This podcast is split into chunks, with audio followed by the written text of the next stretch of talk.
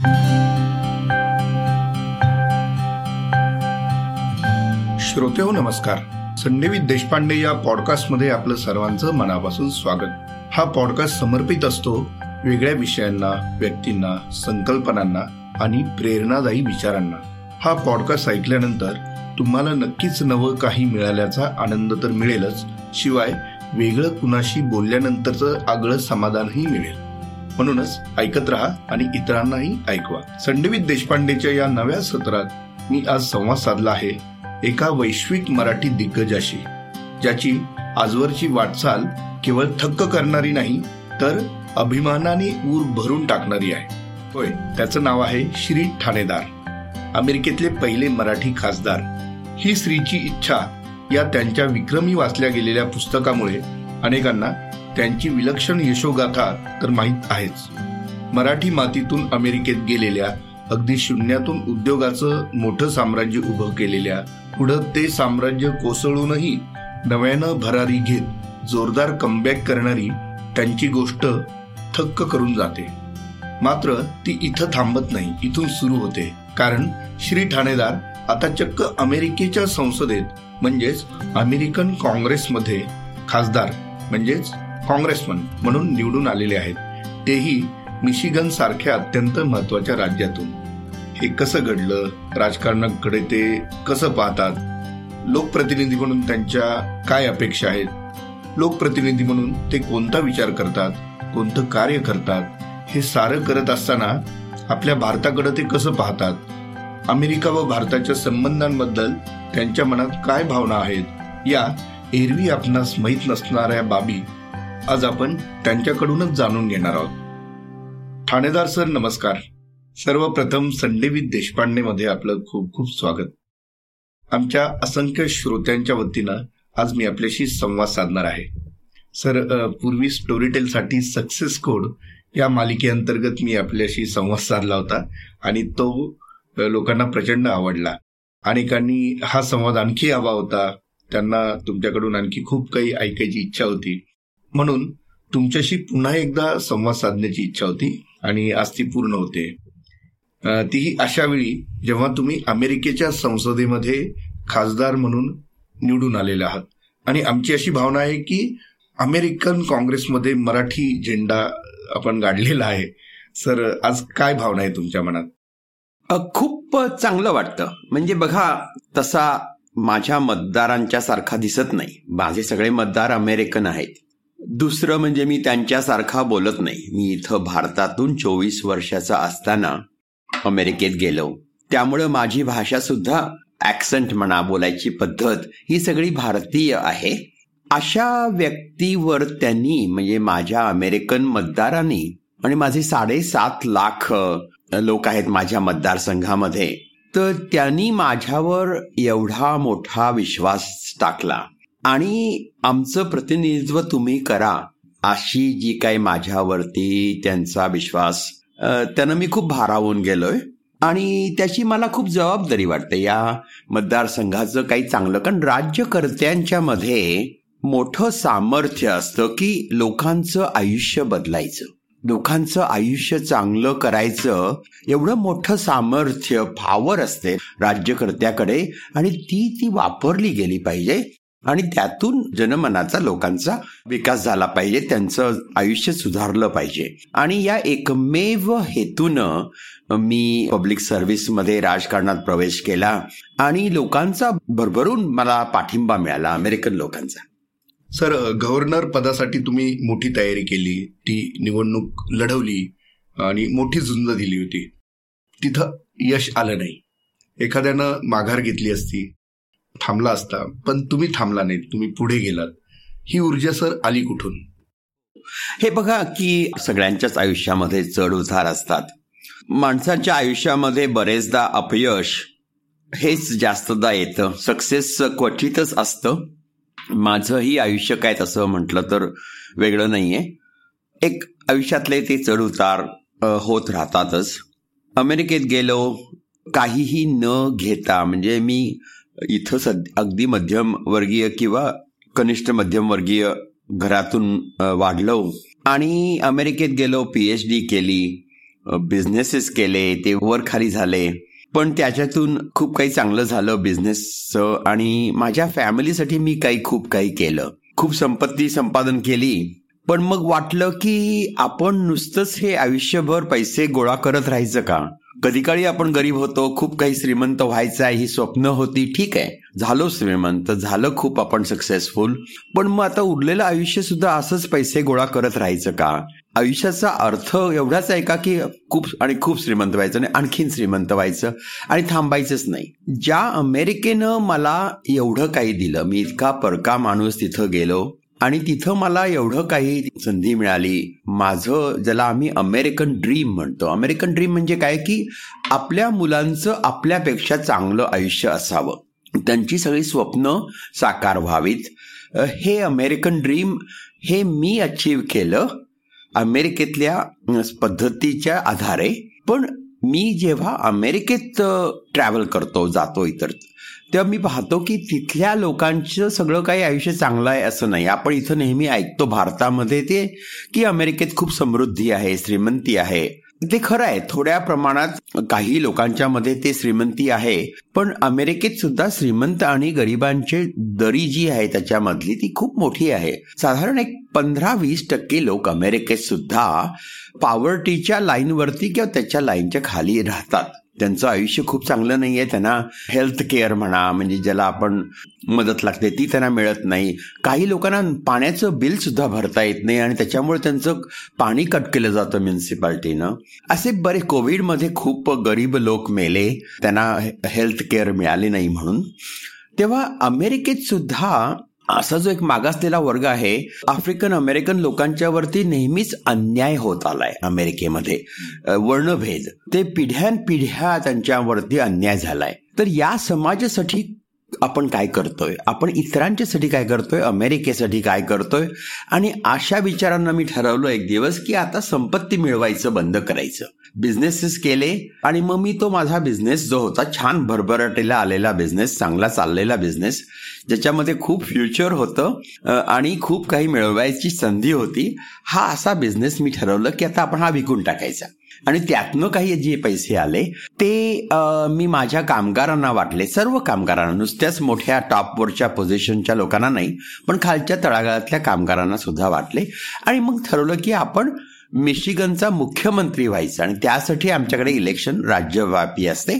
त्यासाठी मी प्रयत्न केला. तिथं निवडून नाही आलो तरीही दोन लाख लोकांनी त्यांचा मुख्यमंत्री मी व्हावं म्हणजे बघा ना बाहेरचा माणूस जो असा बोलतो वेगळा दिसतो अशा माणसावर त्यांनी विश्वास ठेवला. कारण त्यांना माहिती आहे माझं स्ट्रगल मी जेव्हा त्यांना सांगितलं की मी कशा गरीब परिस्थितीमधून वरती आलो तेव्हा त्यांनी जे ते पाहिलं आणि त्यातून मग मला लोकांनी मतं दिली पण त्यात विजय झाला नाही. पण माझं असंच आहे की पराभव झाला तर तो पराभव ही काही यशाची आपली पहिली पायरी आहे. असं समजत मी नेहमीच जास्त जोरानं लढा देतो जेव्हा पराभव होतो तेव्हा.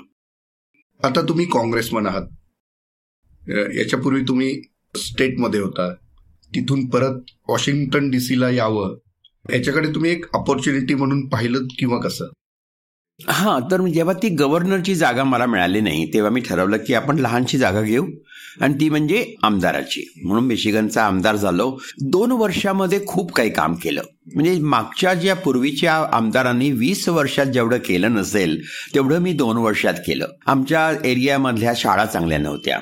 तेव्हा मी पाच शाळा नवीन बांधण्यासाठी पैशाची तरतूद करून घेतली सरकारकडून. दुसरं म्हणजे काय आहे की मेंटल इलनेस मानसिक रोग याचं प्रमाण खूप आहे आता. आणि ते सुद्धा कोविड आणि इतर गोष्टीमुळे ते वाढतंय.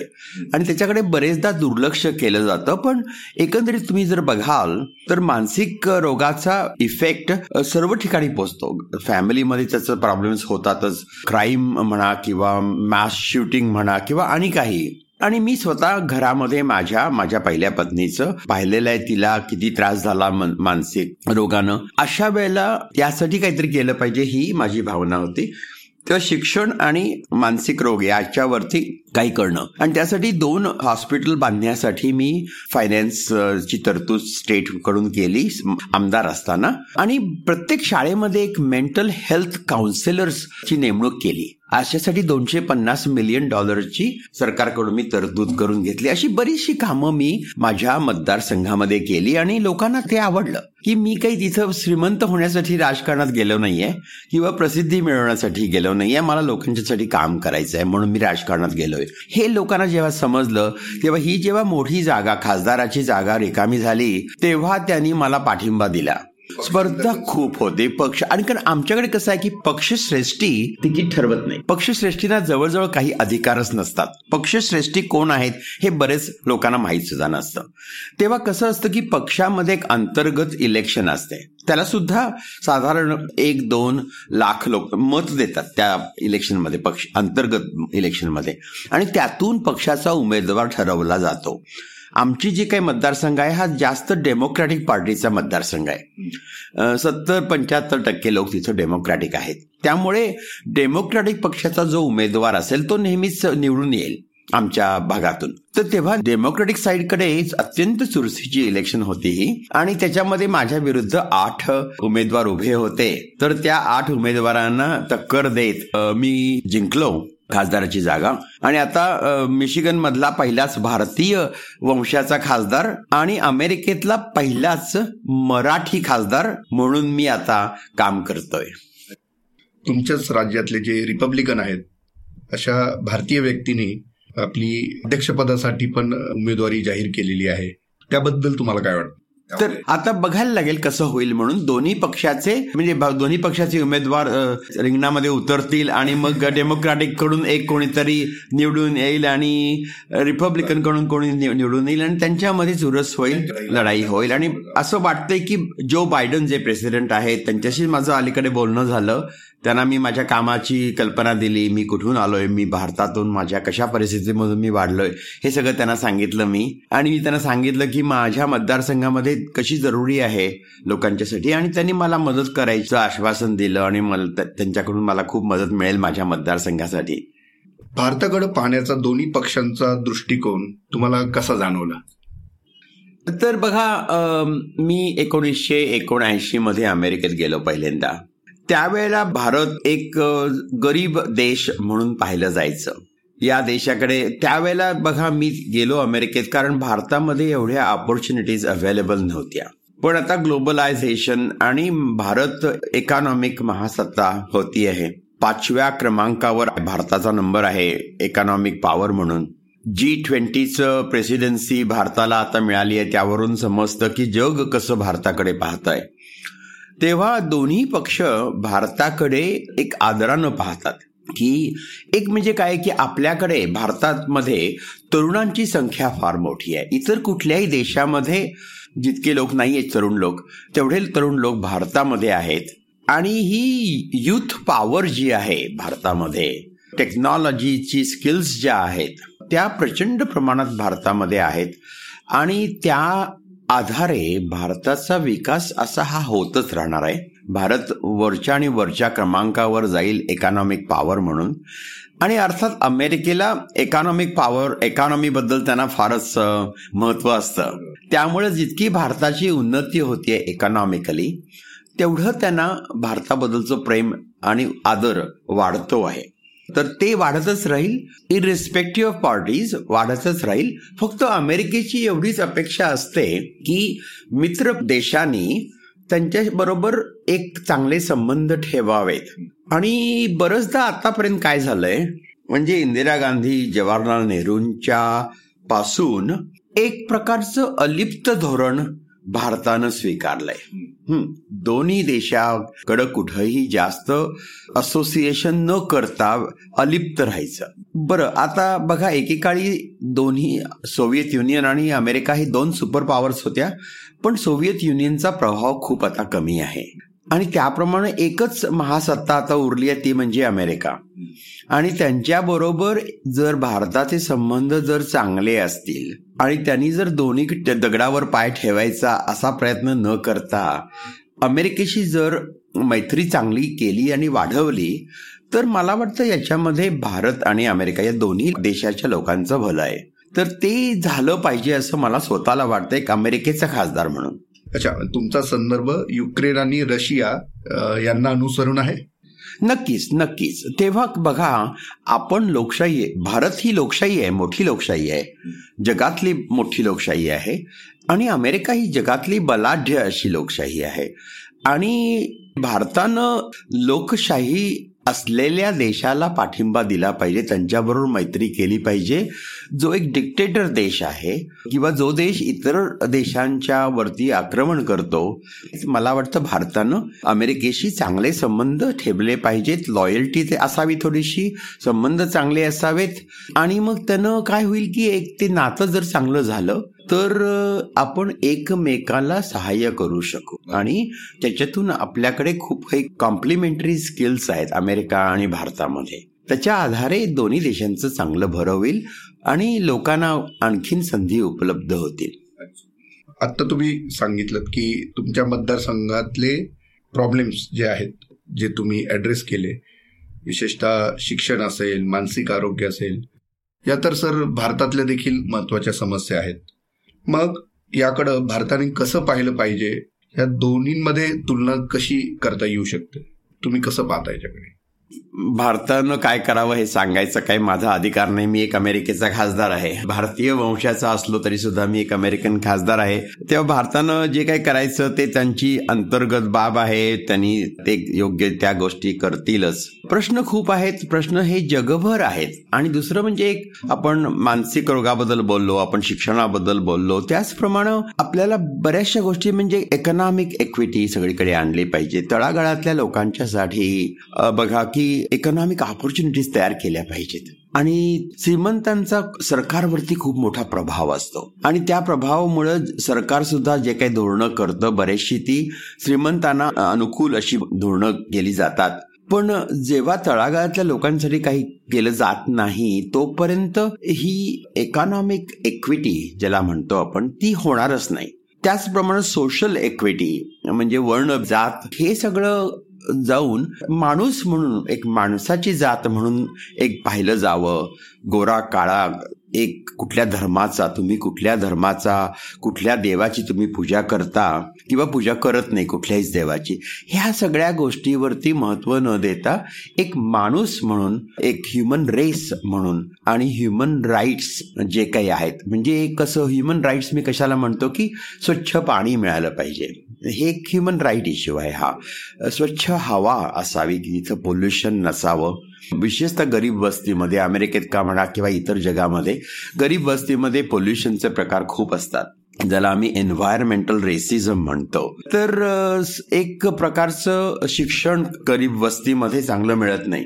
आपल्या मुलांना जर आपण चांगलं शिक्षण दिलं नाही तर त्यांचं भवितव्य चांगलं होणार नाही. तेव्हा ही जी दरी आहे इकॉनॉमिक इनइक्विटी तरी आहेच.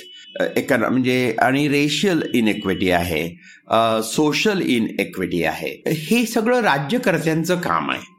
म्हणजे त्यांना ही प्रचंड सरकारी यंत्रणा वापरून खूप काम करणं बाकी आहे. बाकी आहे आणि त्यांची जबाबदारी नैतिक जबाबदारी आहे ही राज्यकर्त्यांची की इतरांचं आयुष्य चांगलं करणं. आणि ते जेव्हा होत नाही तेव्हा कठीण बाब आहे आणि लोकांनी त्यांना जमेला धरलं पाहिजे. सर अमेरिकेत शिक्षण घ्यावं अमेरिकेत शिकावं असं अनेक भारतीय विद्यार्थ्यांना वाटतं. आणि त्यासाठी खूप प्रयत्न करतात. मागच्या वर्षी तर मोठ्या संख्येने अर्ज आले होते त्यासाठी. ह्याच्याकडे तुम्ही कसं पाहता? म्हणजे तिथे स्कोप आहे म्हणून ही गर्दी आहे किंवा आता हा दृष्टिकोन बदलायला हवा तुम्हाला काय वाटतं? हे बघा अमेरिका ही महासत्ता आहे. अमेरिका मोठा पॉवरफुल देश आहे. अमेरिकेत बेस्ट टेक्नॉलॉजी आहे चांगलं एज्युकेशन आहे. आणि अमेरिकेबद्दल एक क्रेज लोकांना आहे हा तिथं. आणि त्यात काही चूक नाहीये पण हे पाहायला पाहिजे की अमेरिकेत जाऊनच तुमचं आयुष्य चांगलं होईल असं काही म्हणता येत नाही आता तरी म्हणता येत नाही. पूर्वी काळी जेव्हा मी तिथं गेलो चाळीस वर्षापूर्वी तेव्हाची गोष्ट वेगळी होती. आता भारतामध्ये खूप संधी उपलब्ध आहेत. भारतामध्ये तुम्ही स्टार्टअप बिझनेसेस सुरू करू शकता. मीडिया इतकी पॉवरफुल आहे. डिजिटल स्किल्समुळे तुम्ही बरंचसं काही करू शकता. आणि दुसरं म्हणजे भारतात राहून ग्लोबली तुम्हाला बिझनेस करता येतो. कारण world is a small place नाव आपल्याला कुठेही पोचता येतं. तेव्हा भारताच्या बाहेर जाऊन विशेषतः अमेरिकेतच जाऊन काहीतरी केलं पाहिजे आणि तिथं गेलं तरच काहीतरी करता येईल अशी पद्धत आता राहिली नाही आहे आणि लोकांनी तरुणांनी दुसरं म्हणजे काय आहे की तुम्ही ज्या कल्चरमध्ये वाढलात तिथं राहून तुमच्या नातेवाईक तुमचे मित्र तुमचे आईवडील तुमचं कल्चर तुमचं फूड आपल्या फूडचं सुद्धा खूप महत्त्व असतं. आपलं आपल्या संस्काराचं खूप महत्त्व असतं. आणि जेव्हा मी अमेरिकेत गेलो तेव्हा मी काही अचीव केलं पण मी बऱ्याचशा गोष्टी गमावल्या सुद्धा. ज्या संस्कार जे आपले असतात जी आपली नाती गोती असतात ती सगळी थोडीशी गमावल्यासारखी वाटली. तर बेस्ट ऑफ बोथ वर्ल्ड्स म्हणून भारतात राहून भारतीय तरुणांना बरंचसं काही करता येण्यासारखं आहे. हा म्हणजे अमेरिकन ड्रीम असा जो विषय होता पूर्वी तो आता इंडियन ड्रीम असं आपण म्हणू शकतो. नक्कीच नक्कीच नक्कीच. आणि हे होते बऱ्या प्रमाणात मोठ्या शहरामध्ये होते पण अजूनही खेडोपाडी लोकांचं आयुष्य फारसं बदललं नाहीये. तर हे डिजिटल क्रांती ही जी आहे ही सगळी खेडोपाडी पसरायला पाहिजे आणि संधी उपलब्ध करून दिली पाहिजे खेडोपाडी. ही जेव्हा इक्वॅलिटी येईल एक खालचा वर्ग आणि वरचा वर्ग याच्यातली दरी जेव्हा कमी होईल तेव्हाच आपण खरोखर काही एक देश म्हणून सगळं काही चांगलं केलंय असं आपल्याला वाटेल. अमेरिकन आणि भारतीय शिक्षण पद्धतीत महत्त्वाचे कुठले फरक आपल्याला जाणवतात? भारतामध्ये बरेचदा अकॅडमिक्स एक्सलन्स वरती जास्त भर दिला जातो. म्हणजे तुमचं सायन्समध्ये म्हणा किंवा गणित म्हणा मॅथ स्किल्स खूप चांगली असतात कम्प्युटर स्किल्स टेक्नॉलॉजी स्किल्स खूप चांगली असतात. अमेरिकेमध्ये बरंचसं शिक्षण जे आहे ते वेल राऊंडेड असतं. हं म्हणजे कसं की होलसम असतं जरा जास्त. म्हणजे नुसतंच अकॅडमिकली बेस्ट नाही पण म्हणजे फिजिकली तुम्ही स्पोर्ट्समध्ये भाग घेतला पाहिजे किंवा इतर काही सोशल स्किल्स म्हणा डिबेटिंग स्किल्स हे सगळं आणि दुसरं म्हणजे काही साहित्य. जरी जो एखादा मुलगा सायन्स मधून शिकत असला तरी सुद्धा तो तो साहित्यावरती क्रिएटिव्ह आर्ट्स म्हणा म्युझिक म्हणा असा एक ग्लोबल असा होलसम असं शिक्षण दिलं जातं. आणि थोडस मला वाटतं ते दिलं तर शेवटी कसं होतं की एक तर्फी अशी आपला एक स्पेशलिटी एकाच एरियामध्ये राहत नाही की एक पूर्णपणे माणूस तयार होतो फ्युचरसाठी तेव्हा तेवढा मला दोन देशातल्या पद्धतीमध्ये फरक दिसतो. आता एक महत्त्वाचा प्रश्न सर. रशियाबद्दलच्या संबंधांविषयी जे रशियाच्या युद्धानंतर म्हणजे रशिया युक्रेन यांच्या युद्धानंतर रशियाचे अमेरिकेशी संबंध बिघडलेले आहेत. भारताचे रशियाशी संबंध आहेत. मात्र त्यामुळे भारताचे अमेरिकेशी असणारे संबंध त्यातल्या त्यात फारसे ताणले गेले नाहीत. हे कशामुळे झालं असेल?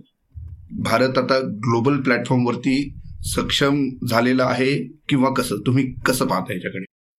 थोडासा एक आदर आहे भारताबद्दल की भारतानं जे काहीच इकॉनॉमिकली अचीव केलेलं आहे त्याबद्दल एक थोडा असा आदर आहे. नाराजी नक्कीच आहे कारण जगातल्या दोन मोठ्या लोकशाही म्हणून आपण एकमेकाकडे पाहतो. तेव्हा पुटीननं जे काही अत्याचार केले म्हणा किंवा ज्या सॉवरिन देशावरती त्यांनी अटॅक केला आणि करतायत आणि ज्या प्रकारे माणूस हानी झाली तिथं त्या सर्वाचा निषेध अमेरिका तरी करतीच आहे. आणि भारतानं सुद्धा त्याच्याकडे जर इंडिपेंडंटली पाहिलं तर त्यांना सुद्धा समजून येईल की रशियाची कशी इथं चूक होती आहे म्हणून. पण थोडीशी नाराजी अमेरिकेत नक्कीच आहे भारताचा याकडे बघण्याचा दृष्टिकोन पाहून. कारण ते बरोबर नाहीये एखाद्या लोकशाहीनं किंवा आक्रमण जे केले त्याचा निषेध नाही करणं हे आमच्या दृष्टीनं आम्हाला वाटतं की ते चुकीचं आहे. आणि तर त्यासाठी आहे पण तरीही अमेरिकेनं आपले भारताबरोबरचे संबंध वाईट करू दिले नाहीत. कारण भारताबद्दल एक अमेरिकेला आदर आहे. त्यांनी जे काही अचीव्ह केले भारतीय लोकांच्या बद्दल भारतीय संस्कृतीबद्दल आणि भारतीय इकॉनॉमिक ऍडव्हान्समेंट जी होती आहे त्याबद्दल एक आदर आहे. मिशिगनला सर किती मिस करता तुम्ही? नाही मिशिगनला मी दर आठवड्यात असतो परत. कारण फक्त कसं असतं की साधारण एक सव्वीस वर्षातले आठवडे म्हणजे बावन्न आठवडे त्यातले अर्धे आठवडे आमचं वॉशिंग्टनमध्ये सेशन असतं. मग सेशन ते सोमवार ते गुरुवार किंवा मंगळवार ते शुक्रवार. तर दर सोमवारी मी विमानाने जातो तिथे. चार दिवस मात्र खूप बिझी असतो. माझं एक वैशिष्ट्य म्हणजे मी आतापर्यंत मिशिगनचा आमदार असताना किंवा आता खासदार आहे म्हणून एकदाही मी लोकसभेचं किंवा विधानसभेचं अधिवेशन चुकवलं नाहीये. एकही दिवस चुकवलं नाहीये. एकही मत मी म्हणजे माझं शंभर टक्के व्होटिंग रेकॉर्ड आहे. मी एकदा एकही व्होटिंग मिस केलं नाहीये. प्रत्येक मत जे आहे त्याच्यात माझ्या मतदारसंघातल्या लोकांचं भवितव्य अवलंबून आहे. तेव्हा बरेचदा लोक इतर काही कारणासाठी ते कुठे ट्रिपला जातील डोनर्सकडे जातील पण मी ते प्रायोरिटी देत नाही. मी कुठलंही अधिवेशन कुठलंही चुकवत नाही. ही माझी एक ख्याती आहे तिथं. कारण करायचं तर ते काम नेमानं नेटानं केलं पाहिजे. लोकांनी जर आपल्यावर एवढा विश्वास टाकला आणि ही जबाबदारी आहे तर ती जबाबदारी नीट पार पाडली पाहिजे. अशा रीतीनं मी कधी चुकवत नाही. तेव्हा जेव्हा ते सेशन असतं तेव्हा मी म्हणजे कोविडच्या वेळी सुद्धा कुठल्याही कारणासाठी घरात काहीही परिस्थिती असू मी माझं सदनाचं जे काही मोटिंगचं असतं कार्य ते पूर्ण करतो. आणि आता सुद्धा तीन दिवस खूप बिझी असतो वॉशिंग्टन डी सी मध्ये. इतर कलिग्सना मी सांगत असतो माझ्या मतदारसंघाच्या जरुरी काय आहेत काय नीड्स आहेत. आणि मग मी घरी येतो गुरुवारी रात्री किंवा शुक्रवारी रात्री. मग शनिवार रविवार मिशिगनमध्ये असतो लोकांशी बोलतो लोकांशी संपर्क असतो. आता सध्या आमच्याकडे आईस स्टॉर्म आलंय त्यामुळे बरेचसे पॉवर लाईन्स डाऊन आहेत. तर त्यासाठी मी पॉवर कंपनीशी इथून बोलतोय. त्यांना विचारतोय काय चाललंय म्हणून? काय इतका वेळ लागतोय परत पॉवर आणण्यासाठी? काही भागात का इतकं दुर्लक्ष केलं जातंय यासाठी मी त्यांच्याशी बोलतोय. तेव्हा मी जगात कुठेही असेल मी हे नेहमीच माझ्या मतदारांचं प्रतिनिधित्व करत राहतो हो आणि आता तुमच्याकडे अतिरिक्त जबाबदारी देखील आहे. हो माझ्याकडे बघा आता मला की जेव्हा मी भारतात होतो आणि मला स्टुडंट व्हिसा पाहिजे होता तेव्हा तो चार वेळेला रिजेक्ट केला गेला माझा व्हिसा आणि शेवटी पाचव्या वेळेला मला मिळाला. असा मी ज्याला अमेरिकेत जाणं अशक्य होतं एकेकाळी तर तिथल्या मी होमलँड सिक्युरिटीची जी कमिटी आहे त्या कमिटीवरती आहे. आणि आता डेमोक्रॅट म्हणून मी त्याचा रँकिंग मेंबर आहे. पुढच्या वेळेला आम्हाला जेव्हा मेजॉरिटी मिळेल तेव्हा मी त्या कमिटीचा चेअरमन होईल. म्हणजे हे फक्त अमेरिकेतच होऊ शकतं बघा ना. की बाहेरून आलेला हा मुलगा ज्याला अमेरिकेत येणं सुद्धा अशक्य होतं तो आता त्या कमिटीवर बसतोय की ज्याचा अमेरिकेची बॉर्डर कंट्रोल करण्याचा ज्याच्या हातात अधिकार आहे असा. तर त्या कमिटीवरती मी काम करतोय. मी स्मॉल बिझनेसेसच्या कमिटीवरती सुद्धा मला त्यांनी नेमलेलं आहे. त्यामुळे लघु उद्योगधंदे जसे वाढवावेत लोकांना ऑपॉर्च्युनिटीज बनवाव्यात उद्योगधंदे सुरू करण्यासाठी. विशेषतः गरीब वस्तीमध्ये काळ्या म्हणजे ब्लॅक अँड ब्राऊन कम्युनिटीमध्ये आफ्रिकन अमेरिकन कम्युनिटीमध्ये जिथं या संधी उपलब्ध नाही आहे तिथं त्या करून देणं हे सुद्धा माझं काम आहे आणि त्यासाठी या कमिटीवरती मी काम करून मला माझी नेमणूक केल्यामुळे मला ती संधी उपलब्ध झाली आहे. तेव्हा असं उरलेलं जे काय आयुष्य आहे ते लोकांसाठी घालवायचं आपल्या फॅमिलीसाठी संपत्ती संपादन करायची नाही. अशा हेतून मी हे सगळं करतोय. परवा बावीस तारखेला माझा अडुसव वाढदिवस झाला. तर उरलेला वेळ आता सर्व काही इतरांसाठी काही करायचं. कुठलं मग ज्या पदात मी असेन तिथं असा विचार करत मी माझं काम करतोय. म्हणजे तुम्ही आणखी तरुण झालात? हा. जसं काही मला हे खासदार झाल्यापासून असं मला वाटतंय की मला एक नोकरी मला जॉब मिळालाय आणि मला परत पंचवीस वर्षाचं असल्यासारखं वाटतं. आणि खूप फिरावं लागतं करावं लागतं बिझी असतं हे आयुष्य. म्हणजे ही जेव्हा इतरांची रिटायर व्हायची वेळ असते तेव्हा मी नवीन नोकरी घेतली आहे नवीन जॉब घेतलाय नवीन रिस्पॉन्सिबिलिटी घेऊन मी आणखीन जोरानं काम करतोय. मला वाटतं आतापर्यंत आयुष्यात जेवढं मी काम केलं नसेल तितकं काम मी आता करतोय. उद्योजक म्हणून वरती जाणं पुन्हा खाली येणं आणि पुन्हा एक झेप घेणं. तुम्ही हे सगळे अनुभव घेतलेले आहेत. उद्योजक म्हणून या सर्वांचं चित्र कसं उभं कराल? नाही आहे मी. तेच मी ठरवलं की एक संपत्ती मिळवणे हा माझा आता उद्देश नाही आहे जे खूप काही केलं जेव्हा खूप मोठा बिझनेस बनवला मग तो रिसेशन म्हणजे मंदीमध्ये कमी झाला तेव्हा त्यावरती काम केलं आणि परत तो उभा केला. तेव्हा आम्ही जसं म्हणतो की बीन देअर डन दॅट आता ही जी माझी वेळ आहे ही परत द्यायची. काहीतरी समाजासाठी करायचं इतरांच्यासाठी काहीतरी करायचं. माझा खिसे भरणे हे काही आता उद्देश नाही आहे माझी संपत्ती वाढवणे पण इतरांसाठी काय करायचं? त्यांच्या आयुष्यात आपण कसा बदल करू शकू? आणि एक देणं लागतं आपण समाजाचं. ते आपण कसं पूर्ण करू? आता यावर मी कॉन्सन्ट्रेट करतोय यासाठी मी काम करतोय. आणि तो एक आनंद वेगळाच असतो की इतरांचं आयुष्य चांगलं झालं आपल्या काही कामामुळे तर तो जो आनंद मिळतो ना तो नुसती संपत्ती गोळा करून नाही मिळत. वाचन लेखन चालू आहे तुमचं? वाचन लेखन चालू आहे. आता मी तिसरं पुस्तक लिहितोय माझ्या राजकीय प्रवासावरती.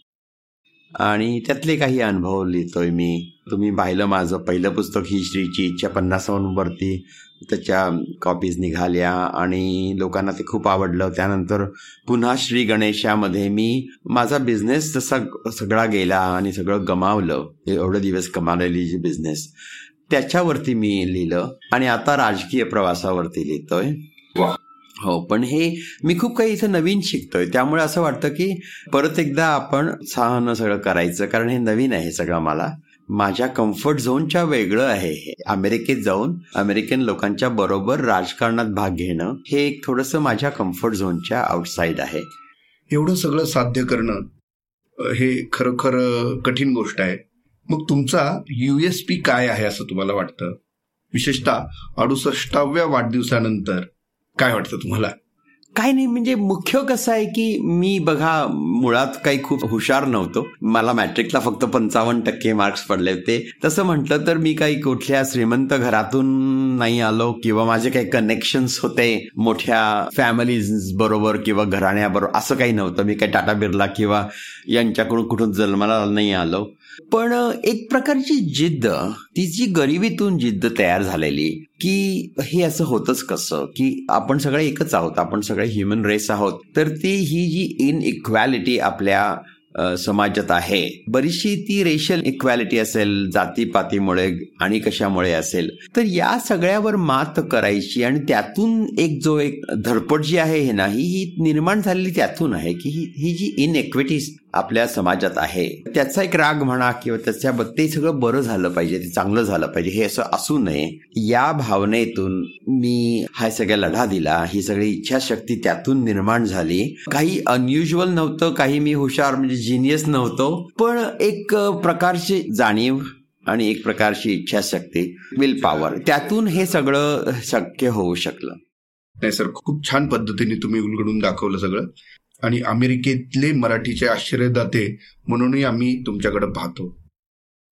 हो तिथल्या बृहन महाराष्ट्र मंडळाचा मी अध्यक्ष होतो. बरीच मराठी मंडळ लोकांसाठी सुद्धा कामं खूप केली मी. पण आता वाटतं की ज्या देशानं मला एवढं काही दिलं त्या अमेरिकेसाठी सुद्धा काहीतरी करावं आणि तिथल्या तळागाळातल्या लोकांच्यासाठी काहीतरी करावं या हेतून आता मी राजकारणात येतो. हो आता सुद्धा आपण जे करत आहात म्हणजे अमेरिका तुम्ही आम्हाला मराठीतून समजून सांगताय जणू. होय. हो हो. आणि ती ही माणसंच आपण सगळी माणसंच आहोत शेवटी. बाकी आपण रंग आणि हे वरवरचे जे आपल्यामध्ये फरक आहेत. एक वेगळा प्रश्न सर. राष्ट्रवाद सध्या खूप परवलीचा शब्द आहे. अमेरिकेच्या बाबतीत म्हणायचं तर अमेरिका मुळातच वसाहतीतून तयार झालेला आहे. वसाहतवादाचं ते प्रॉडक्ट आहे किंवा तो देश आहे. तेव्हा राष्ट्रवाद ही संकल्पना अमेरिकेत कशी आहे? भारतात कशी आहे? तो प्रवाद भारतासारखाच तिकडे पण रुजतो आहे का?